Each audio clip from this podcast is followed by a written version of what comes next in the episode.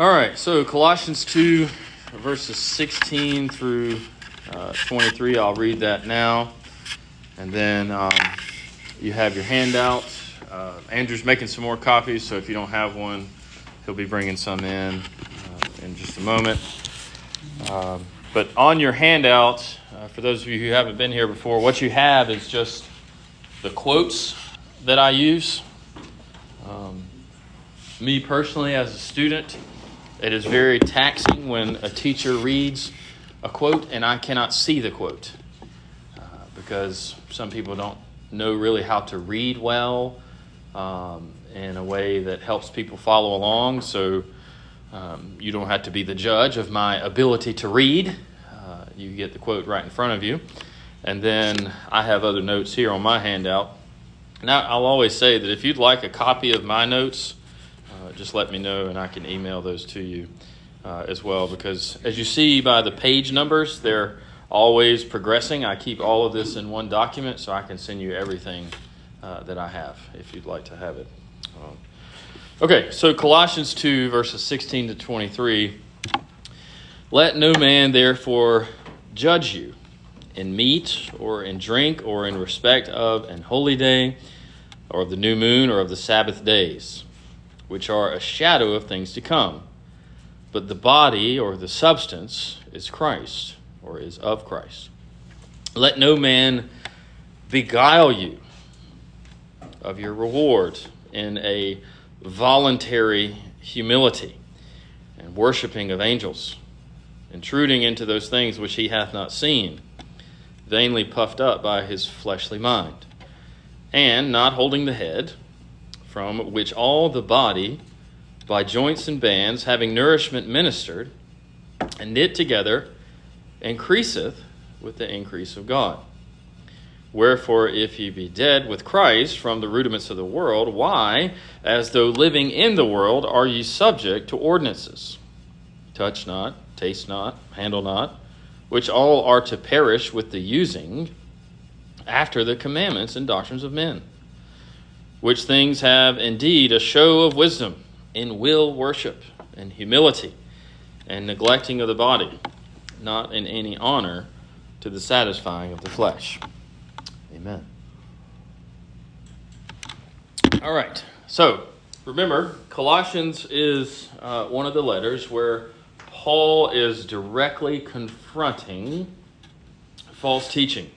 And uh, just like in Galatians, here in Colossians, Paul is very specific. He gives us the actual issues that were being faced. Last time, uh, we looked at in uh, verses uh, 6 to 15 um, an outline of the passage and how Paul was calling them to continue to walk in Christ, not to be turned away.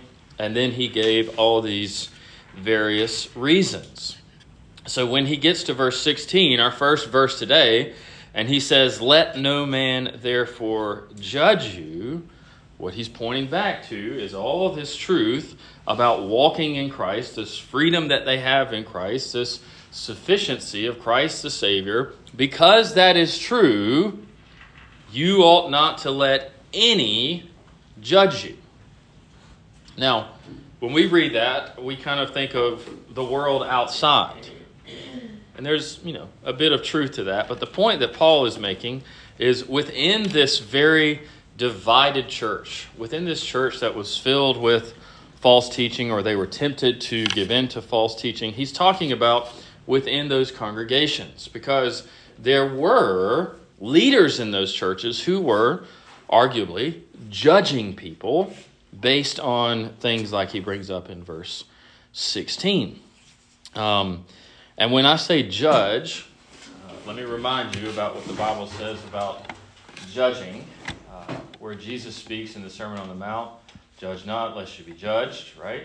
Um, but that's also, uh, Jesus is, is speaking uh, in a way that uh, would have really connected with his hearers because the Pharisees and Sadducees and all those that were the leaders of the time, the, the pastors and elders of the churches, if you want to call them that, they were judging people based on requirements that were not laid out in Scripture.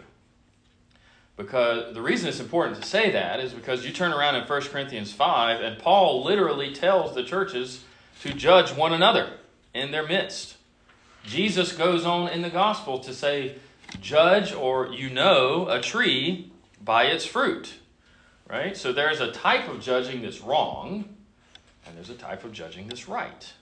And what Paul is saying here is these people were being uh, subjected to teachers who were judging them improperly. And what they were judging them based on was their worship of angels or not.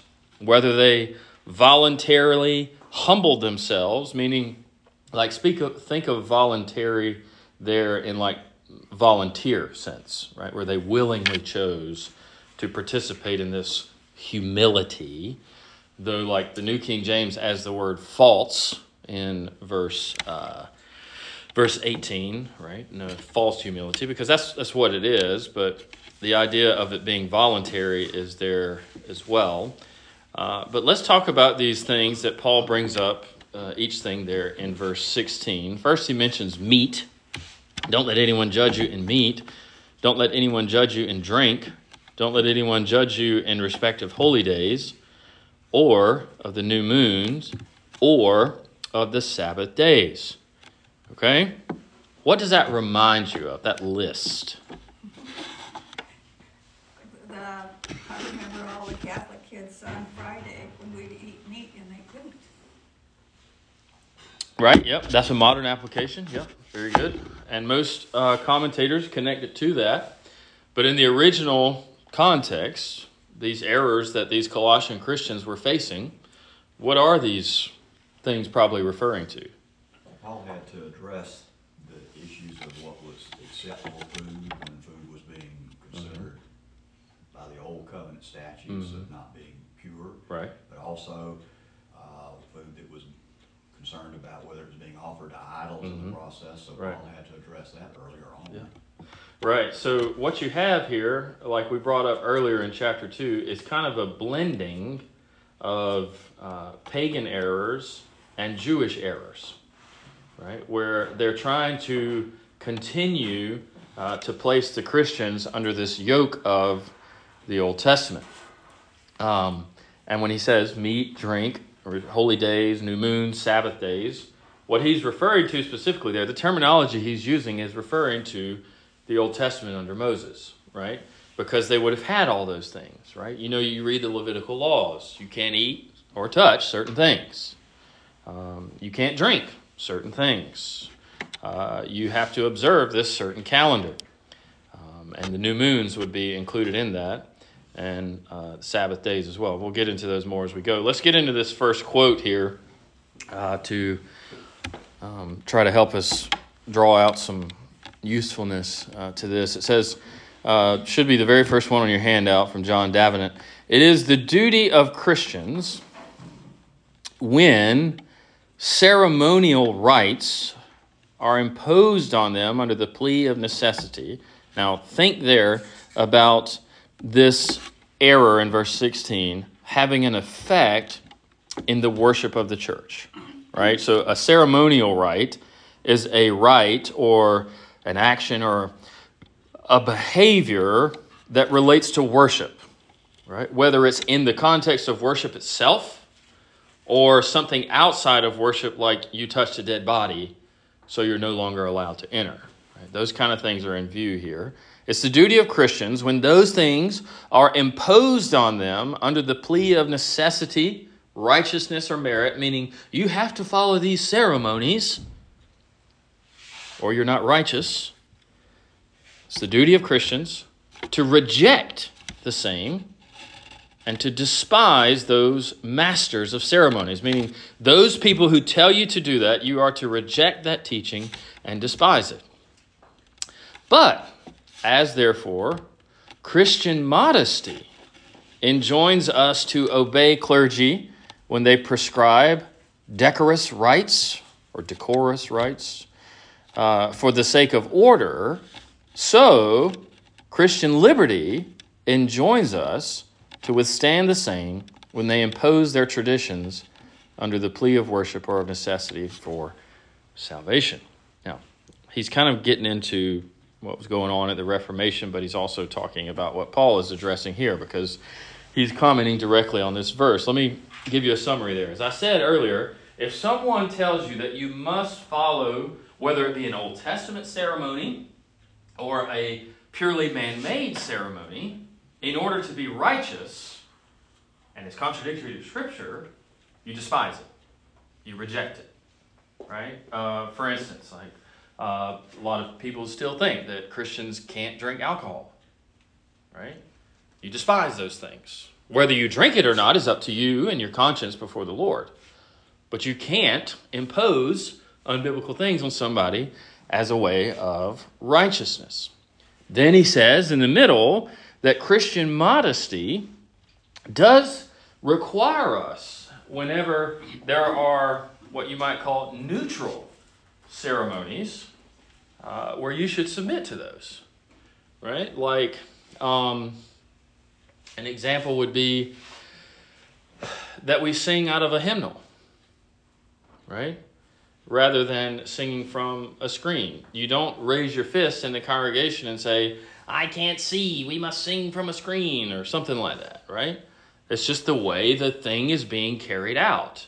Um, another thing would be uh, that was a big debate among the Puritans would be when in the Church of England a child was baptized, the, the priest, the pastor, would do the sign of the cross over the baby, right?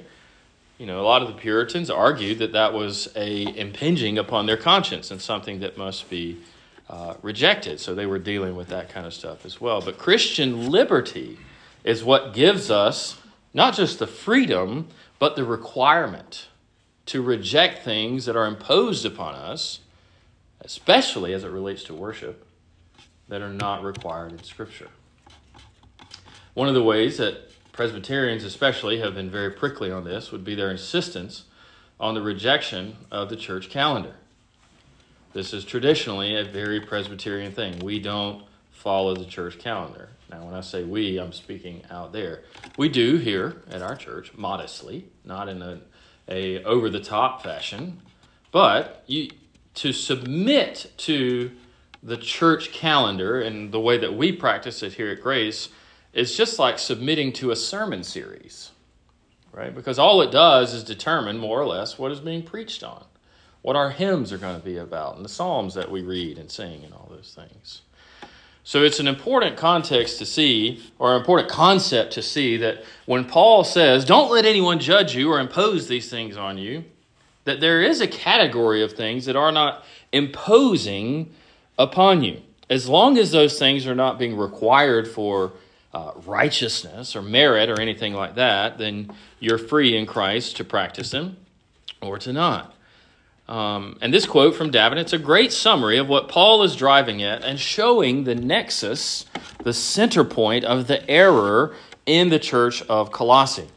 When he says, Let no man therefore judge you, etc., etc., notice the Jewishness of this list.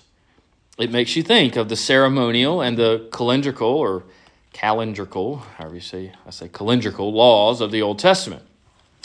The issue was not so much the observation of those things, because remember in Romans, Paul also says, you're free to do this, right? Whether you eat or drink is up to you and your conscience. Whether you follow this day or not is up to you and your conscience. But these people in Colossae were judging others based on it. You're not a Christian because you don't do this. Now, we do have a list of things in the Bible where that can be said. But when it's things outside of the Bible, or things like verse 17 would point to, things that have been fulfilled that are shadows now that Christ has come, that is not okay. Right?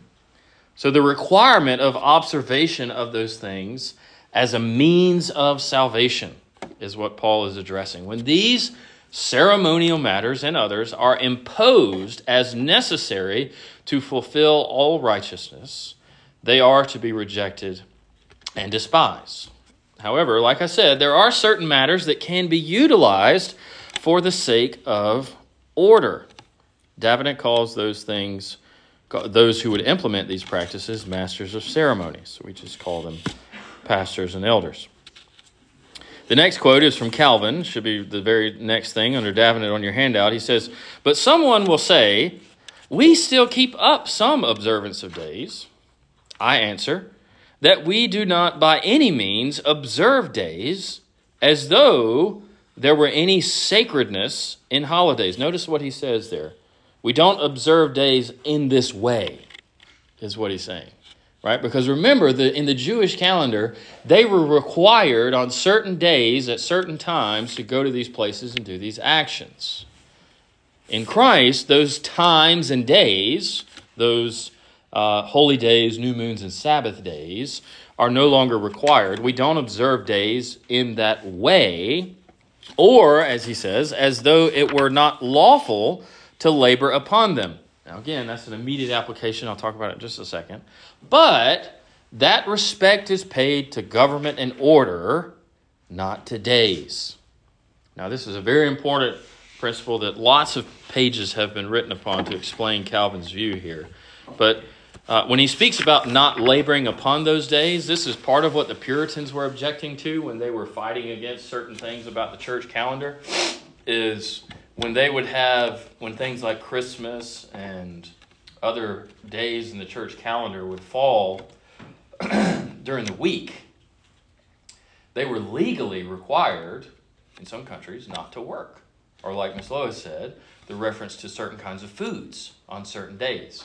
They would be imprisoned because of these unbiblical requirements that were being placed upon the people, and they were being treated as if they were righteousness in order to follow them. And Calvin is saying that is not a Christian way of doing things, that you can have worship on those days outside of the Lord's day, but you cannot forbid people from working.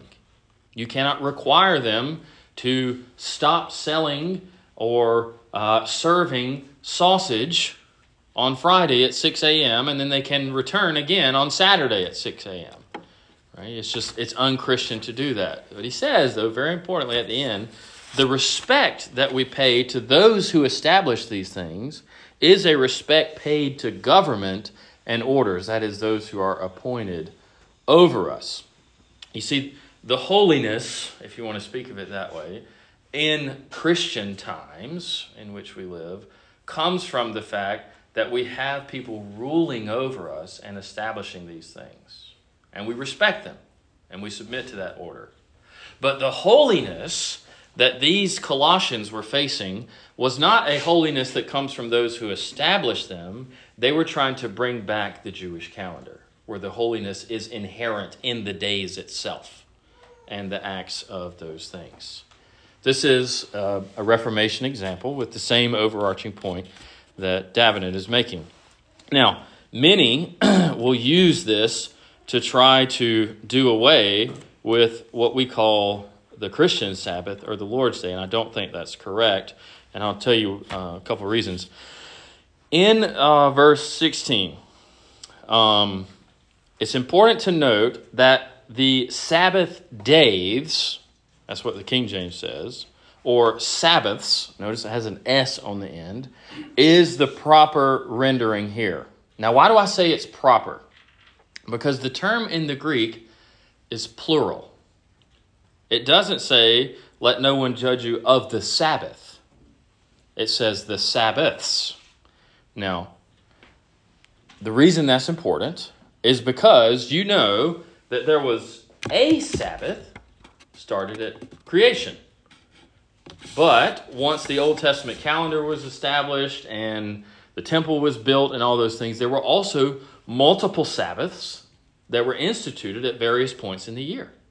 Right? They even had a yearly Sabbath where certain lands were required to rest and all those things. The ESV translates as a Sabbath, which is fine, so long as you don't understand it to be canceling out the Sabbath principle laid out in the Decalogue.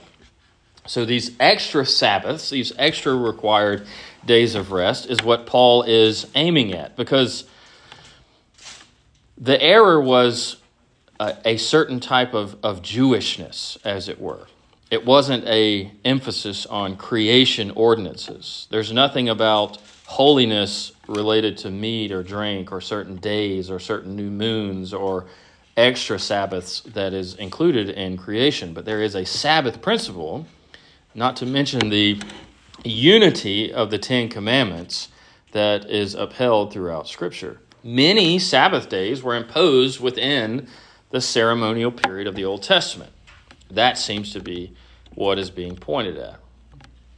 And the logic of Paul's teaching flows right into his point within Colossians, which we talked about uh, some last time and the time before. And you can look at chapter 2, verse 4 and 8, where Paul calls on them to not be brought under a yoke that would draw them away from Christ. Chapter 2, verse 4, he says, And this I say, lest any man should beguile you with enticing words. So, lest any man should trick you and draw you away from Christ or deceive you. And then in verse 8, beware lest any man spoil you through philosophy and vain deceit, etc., etc., not after Christ. So, this is part of that body of teaching. This marker writes good. Like you could see the the false teaching. That's not great, but if you want to imagine it as a circle, and then the truth in Christ here. You don't want to be drawn away from Christ into that false teaching. No, Paul is trying to draw them back from that into this. Right? So within this body of false teaching, you had things like uh, the, the, Jewishness issues, um, vain philosophy, uh, enticing words, and all those things that were drawing them away from the truth in Christ. And Paul is uh, calling them back. Um, our next quote there, uh, this is from 51. This is uh, G.K. Beale. Uh, it says, uh, Saints cannot be judged by keeping extraneous and outdated Old Testament temple laws because we are to live only by faith in Christ. We have already been judged through identification with Christ's death who suffered judgment on our behalf. See chapter 2, verse 14. Furthermore, the cleanliness required for entrance into God's presence comes through being in Christ and not through Old Testament laws dealing with diet or special holy or holidays. You see what he's saying there? They are requiring because they are judging people, right? When you think of judging in a negative sense, it's this idea that these people are, to use a modern term, gatekeepers. Right? You still have those today, theological gatekeepers that tells you what is uh, reformed and, and what is not. Um, but what he's saying here, rightly so, is that saints cannot be kept from the kingdom. They cannot be kept from worship. They cannot be kept from God because they are in Christ. And Christ has fulfilled all these things. The shadows were those things. Christ is the substance. Christ is the body. To use some language that we talked about in men's Bible study a few weeks ago, uh, Christ is the antitype.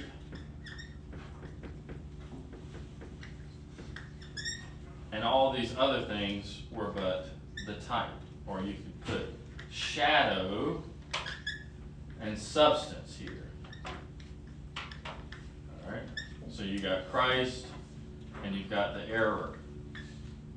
Now,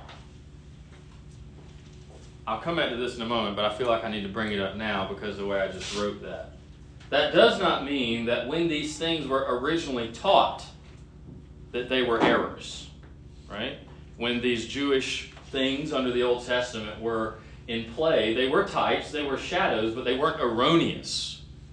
But once you're living in this time, this time period, to go back to them is an error. That's the whole message of the book of Hebrews as well. Right? To go back to those would be not just like a, a small error, but denying Christ.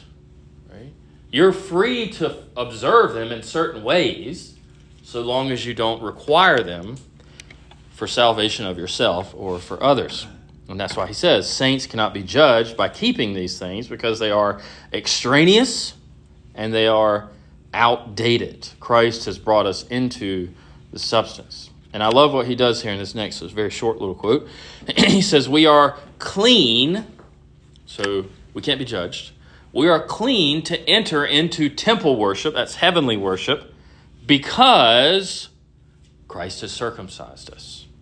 And that's verses 11 and 12 of chapter 2 verses or chapter 2 verses 11 and 12 we're talking about the circumcision of Christ that if they wanted to play that game as it were that we have to do these old testament things those in Christ have already been circumcised and brought in. And the circumcision with Christ that we talked about last time is ultimately displayed on the cross where he says in verse 11 and 12, In whom, in Christ, you are circumcised with the circumcision made without hands, in putting off the body of the sins of the flesh by the circumcision of Christ, buried with him in baptism, wherein also you're risen with him through faith. I'm not going to go back and entertain those verses if you want to uh, get into that. I'd point you to the audio uh, that I've uploaded just because we got to get through the rest of this. Um, so the next quote again from G.K. Beale, He says the main point of verses 16 to 23 is that saints, Christians, should not be required to submit to extraneous laws of bodily discipline because that's what these things were in order to experience God's tabernacling presence. Think John 1 there. Uh, the Word was made flesh and dwelt or tabernacled among us. The reason for this, the reason why those things should not be required, is because only faith in Christ brings us into God's holy presence. What they were trying to teach was a certain type of old body discipline, bodily discipline, that was a shadow, but the substance had come, so those things are no longer required so you're free in Christ and you enter into God's presence through Him, not through this bodily discipline. You see, bodily discipline is actually very key to understanding this section. If you look at verse 21, he says, touch not, taste not, handle not, right? All of those things are bodily things. Those were issues that they were facing that people were telling them, well, you can't touch this, you can't taste that, you can't handle that. Let me take a rabbit trail real quick, and then I'll come back to uh, some important phrases that are repeated and paralleled in this, this section.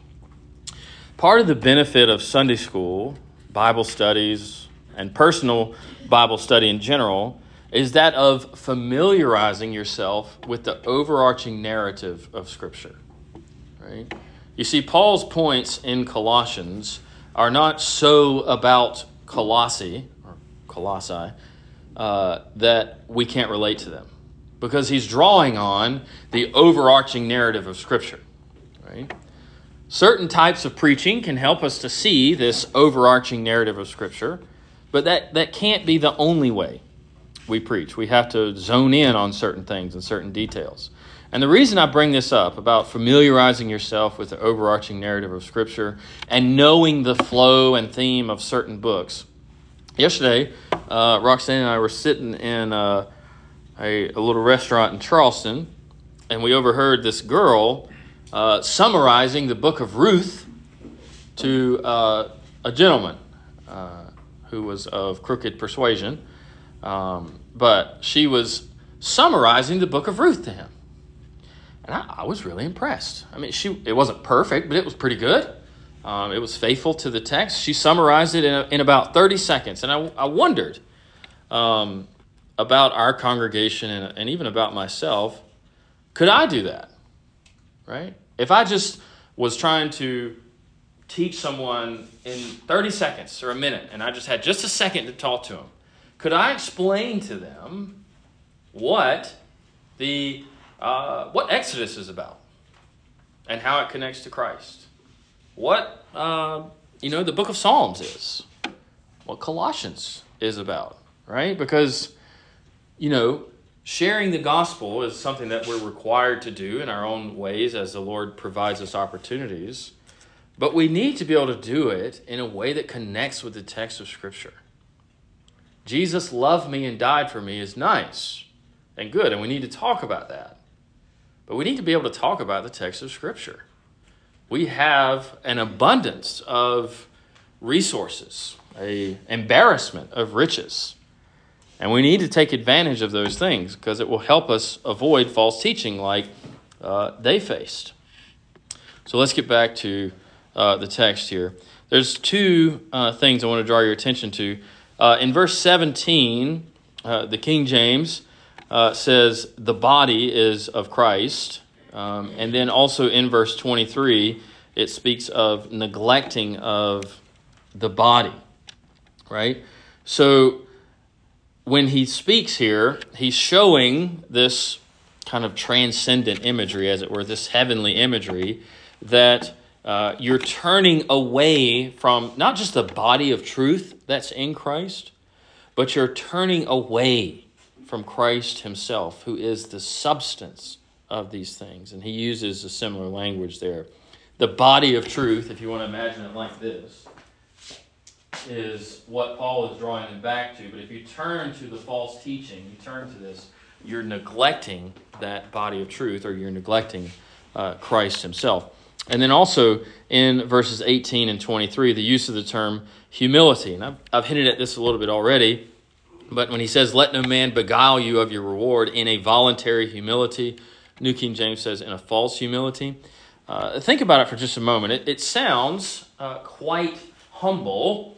Uh, and thank you, Miss Lois, for bringing up uh, Roman Catholics uh, because they do this. Um, and I don't know how they get away from what Paul is saying here.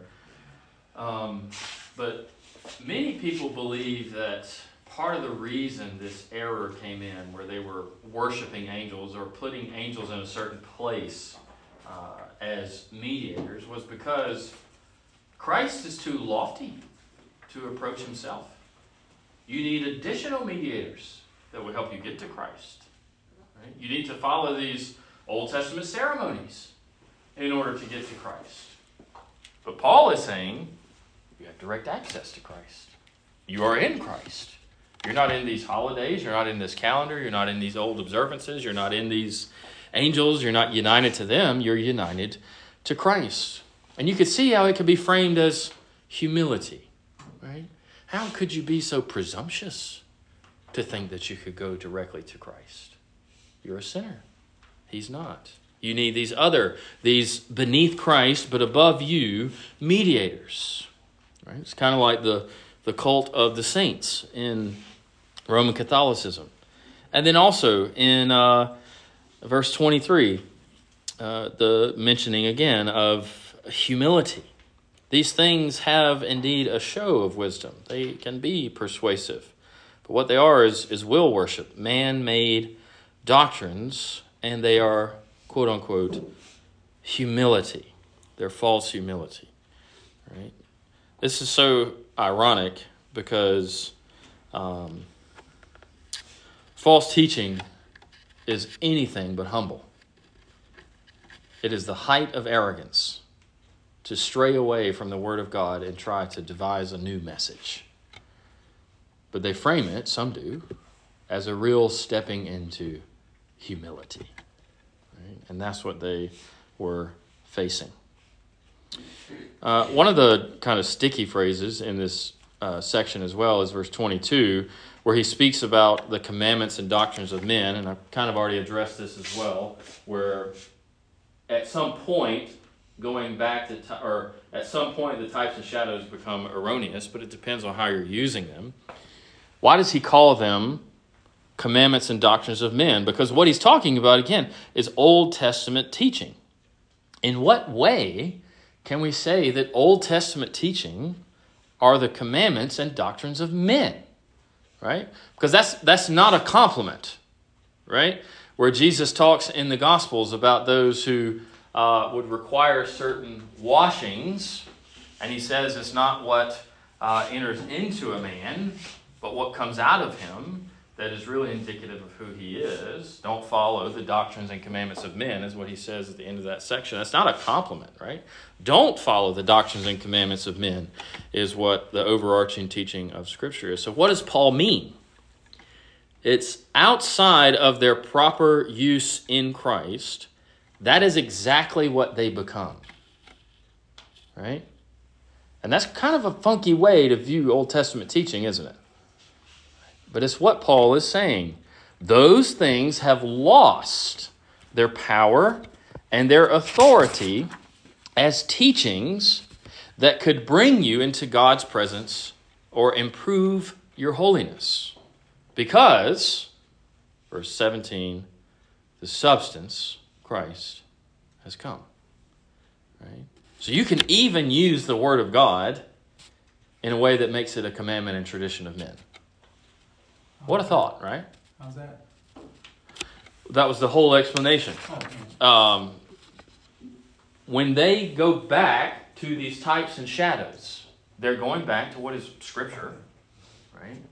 But when you use them improperly, right, when Christ has come, you're saying you actually had to go back. You're using the Bible in a way that is really just the doctrines and commandments of men, right? Now, as I said, when they were originally given, they weren't the doctrine and commandments of men. They were given directly by God to Moses and various servants of the past in order to bring people into the holiness of God's presence. But in Christ, if you use the Old Testament, not the Old Testament in general, when I'm saying the Old Testament here, I'm talking about this error in verse 16. When you use them that way, you are denying Christ. You're denying that the substance has come you're still living in the shadows. Now, here's something it is for this reason that we can call Judaism a man made religion. Because they reject the substance and follow the Old Testament as if he hasn't come. That's following the commandments and doctrines of men to follow the Old Testament scriptures, as Jesus makes clear in the Gospels, is to embrace Jesus Christ. Right? That amazing interaction that Jesus has with some of the religious leaders of his day in John's Gospel, where he says, If you believed in Moses, you would believe in me. Right? So when you use the Old Testament and don't come to Christ, you are following the doctrines and commandments or men of men. Or to use the term that Paul uses here in, uh, what is that, verse 19, following the Old Testament scripture is meant to lead you to hold the head, to latch on to Christ, from which all the body, by joints and bands, all the church, by joints and bands, having nourishment ministered to them and knit together, increase it with the increase of God. The false teaching of Colossae would have led them to be providing something else other than the head of all things as the source of nourishment, the knitting together of the church, and the increasing with the increase of God. You see, if that's the goal, one of the goals of Christ, one of the things that he is supposed to accomplish, that the church is to be knit together in him, that he is to be the nourishment of the church, to go back, right, is the height of arrogance. It is a supreme error and something that is not to be tolerated. That's why Paul's warnings are so uh, stark and firm. Don't let any man deceive you, even though the words are enticing. Don't let any man draw you into this false humility. And the deception of false teaching in general is presented in verse 23. They have an appearance of wisdom, in that they are worship that is pleasing to the flesh. They contain a measure of humility and after all, don't the scriptures teach a neglect of the body? But the truth of them all is that any teaching that would draw us away from the head, Christ Himself, is of no value in putting to death the deeds of the flesh. You see, there's this inherent understanding of salvation that is given here. And we'll look at very briefly chapter 3, verses 5 to 8 in just a second. But Paul, in the, the end of verse 23, draws out this um, inherent truth about uh, Christianity, and we could argue this about uh, religions in general that uh, grasp any nature of the truth. But Christianity is meant to make us righteous. Right? It's not just to declare us righteous. But Paul is understanding that they had a, uh, even these false teachers had an understanding that you are supposed to put to death the deeds of the flesh. You are supposed to live a certain way. You're supposed to live in a holy fashion. But, but these things that they're teaching you, they cannot get you there. They cannot get you to this holiness before God. They lead you away from Christ, who brings you to holiness before God. Um, if you're looking at the New King James, uh, it says at the end of verse 23, it says that these things are of no value against the indulgence of the flesh. And that's, that's phrased kind of strangely. The King James says it's not in any honor or, or, or, or power or value to satisfying of the flesh. And this is a bit complicated, but I want to try to draw it out here for just a second. I think the difference in the terms here is important. Uh, indulgence of the flesh versus satisfying of the flesh. Indulgence um, it, it carries kind of, especially when you're looking in the scriptures, indulgence is kind of a negative category, right? You don't want to be overly indulgent. But satisfaction is, is not a bad thing, right? I think they're, they're really just trying to grasp with what Paul is saying, but I think the difference in the terms here is important. They say the same thing, but the difference is subtle. And it's probably missed because the way we read rather than because the way it's translated. The King James seems to imply that we are going to, this inherent principle of religion, naturally seek to satisfy the flesh. False teaching especially appeals to the flesh, right? to that sinful part of man. False teaching does that. Only truth appeals to the soul. All other appeals are to the flesh. It might be said that truth goes straight to the soul, while error makes its way to the soul by way of other avenues like the flesh. Let me, let me try to explain that just a second. Think about when you're counseling somebody who's in a difficult situation and all they really seem to want to believe or follow is things that make them comfortable. Right? satisfying of the flesh. And that begins to affect their soul. Whereas, if they are, would embrace the truth from the get go, it will begin to affect the way they deal with everything because truth goes straight to the soul. It has a different, uh, savory effect, uh, kind of like the imagery Jesus uses about us being the salt of the earth. It's a preservative, it has a a long lasting effect. False effect, excuse me. False teaching ultimately has no ability to satisfy the soul, good, or the flesh, bad. Paul saying you're trying to satisfy something that cannot be satisfied. You're indulging the flesh, and this false teaching is leading you to believe that it is helping you. And for this reason, we can look at chapter 3, verses 5 to 8, and then we'll be done uh, very quickly. He says, because if you think about holy living, right, that religion, that Christianity is meant to lead you to holy living, that part of the purpose of Christ is to not just take away your sin, but to give you righteousness, to make you live righteous, right? So chapter 3, verse 5 to 8 Mortify therefore your members which are upon the earth fornication, uncleanness, inordinate affection, evil concupiscence, and covetousness, which is idolatry, for which things' sake the wrath of God cometh on the children of disobedience, in the which ye also walked some time when ye lived in them. But now ye also put off all these anger, wrath, malice, blasphemy, filthy communication out of your mouth, etc. What am I doing here? I'm drawing your attention to the fact that Christians are called to walk in this way, verses 5 to 8, right? Put off this, mortify that, put it to death.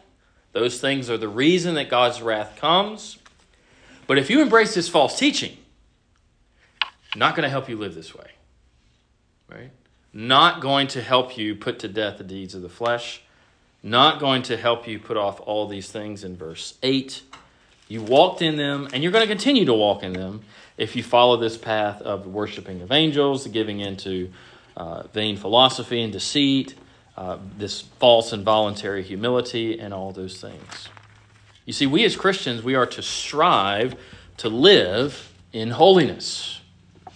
But if we embrace false teaching, it will not enable us to get there.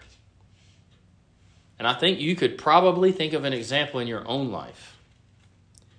Um, I've seen this with people who were very close to me who begin to live in a very sinful way, and it either leads them or becomes the justification for them denying Christianity altogether.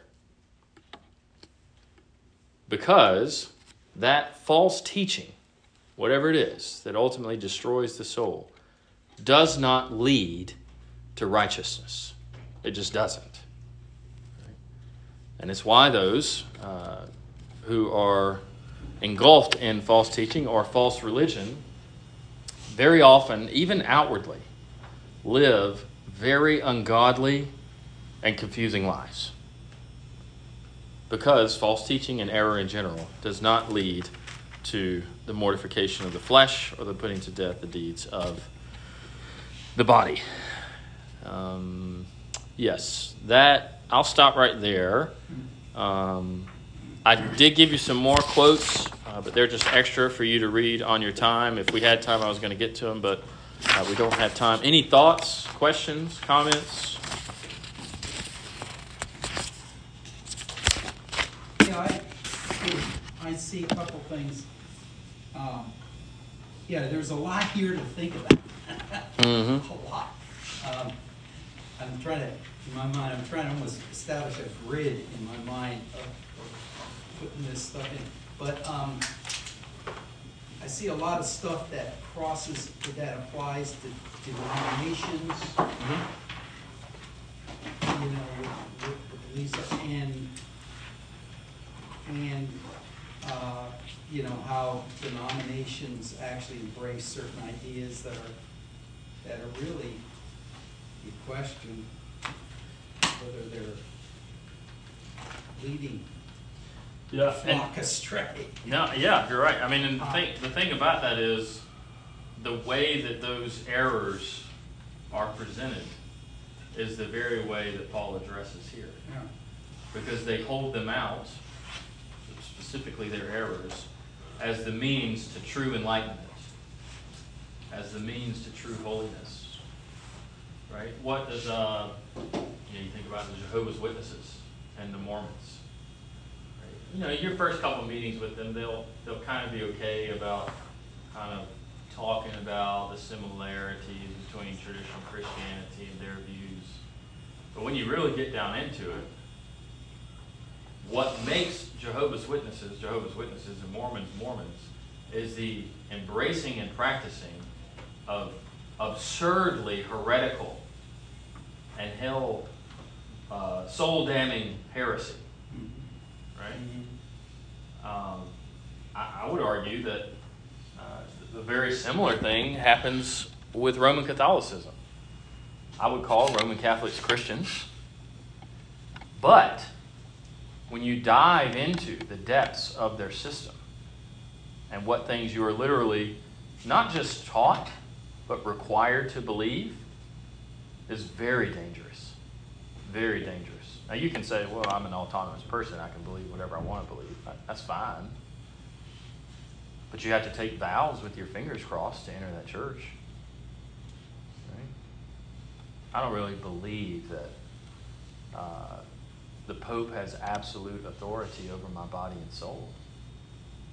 They do. Right? It's on the books.